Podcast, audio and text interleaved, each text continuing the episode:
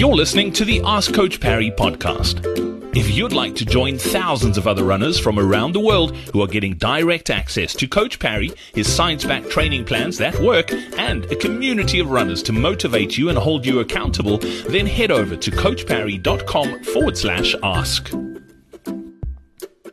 Welcome back onto the next edition of the Ask Coach Parry podcast. My name is Brad. We've got the coach with us once again, and it's nice to have you with us. Excellent to see you again, Brad. Absolutely. Uh, question today with regards to cross training. This one's from Mark. Mark says, uh, My schedule's through a one hour easy run today, but it snowed over eight inches last night. It's another one of those, like, I have no idea what that actually means. But uh, to the folks in the Northern Hemisphere, I believe it's cold when it snows eight inches overnight. He says, I don't think it'll be safe to run outside. I have another one hour, 15 minute easy run tomorrow. Uh, he's in Seattle. He says, We don't see much snow, uh, so likely won't clear out of the snow for at least two days, especially uh, since it's the weekend. I have an elliptical machine, so I plan to use it to substitute the easy runs day run days. Uh, this is not about snow, but it's about cross training on an elliptical. Is it a like for like swap? Can you do an, a one and a half hour or an hour easy run on the elliptical? Is it the same as, as running outdoors? Yeah, we just have to educate Brad a, a little quickly on, on, on this one. So typically it's not the physical snow that's really the problem. Yes, it's a little cold, but you can you can dress warmly to deal with that.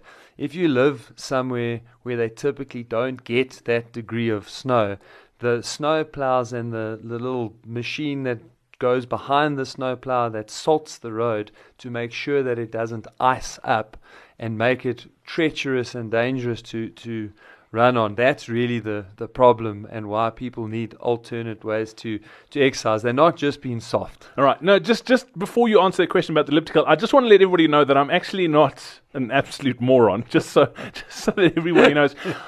and and this is going to be a total aside. Like I used to manage an ice rink, so that is about as cold as it used to get, and I can drive a zamboni if that counts for anything. Yeah. So the the, the point is that it's not people being soft and cold. That's not what's stopping them from exercising. But the cross training question is a, a great one. If you have any kind of cross training equipment then you're already at a big advantage over over most people. So it's not quite like for like. Um, it's probably closer to running than cycling, and from a physiological point of view, because of the loss of the eccentric load. So it's kind of this catch 22 where with running, the eccentric load is what makes running that much harder um, and increases the injury risk that much more compared to some of the other modalities. But also because of that, there is a higher physiological stress when you do run. So therefore, when you cycle, you do cross train, uh, the cross train and these type of things.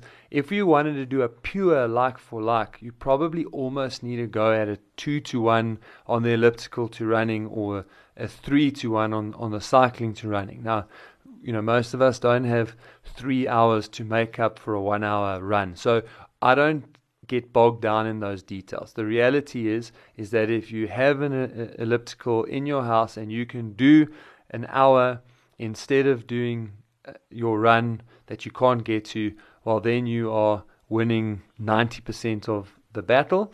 Um, obviously, if this goes on in the long term, so if you were snowed in for three or four weeks uh, as a worst case scenario, and you then had to cross train for those three to four weeks, then the strength training will become the most crucial aspect because when you go back to running, you essentially will have gotten not less fit, but you essentially would have gotten in inverted commas, softer. So we need to protect the body. The strength training does a fantastic job of that. And you do then just want to take a step back.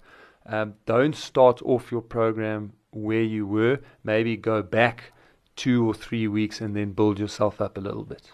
Brilliant, Mark. Uh, thanks for the great question, and just I just want everybody to know that I'm not. I, I know it's difficult, but I'm not a total idiot. Just I'm, I'm, digging a deep hole for myself one time. I'm going to leave it at that. We'll be back again next time. Cheers.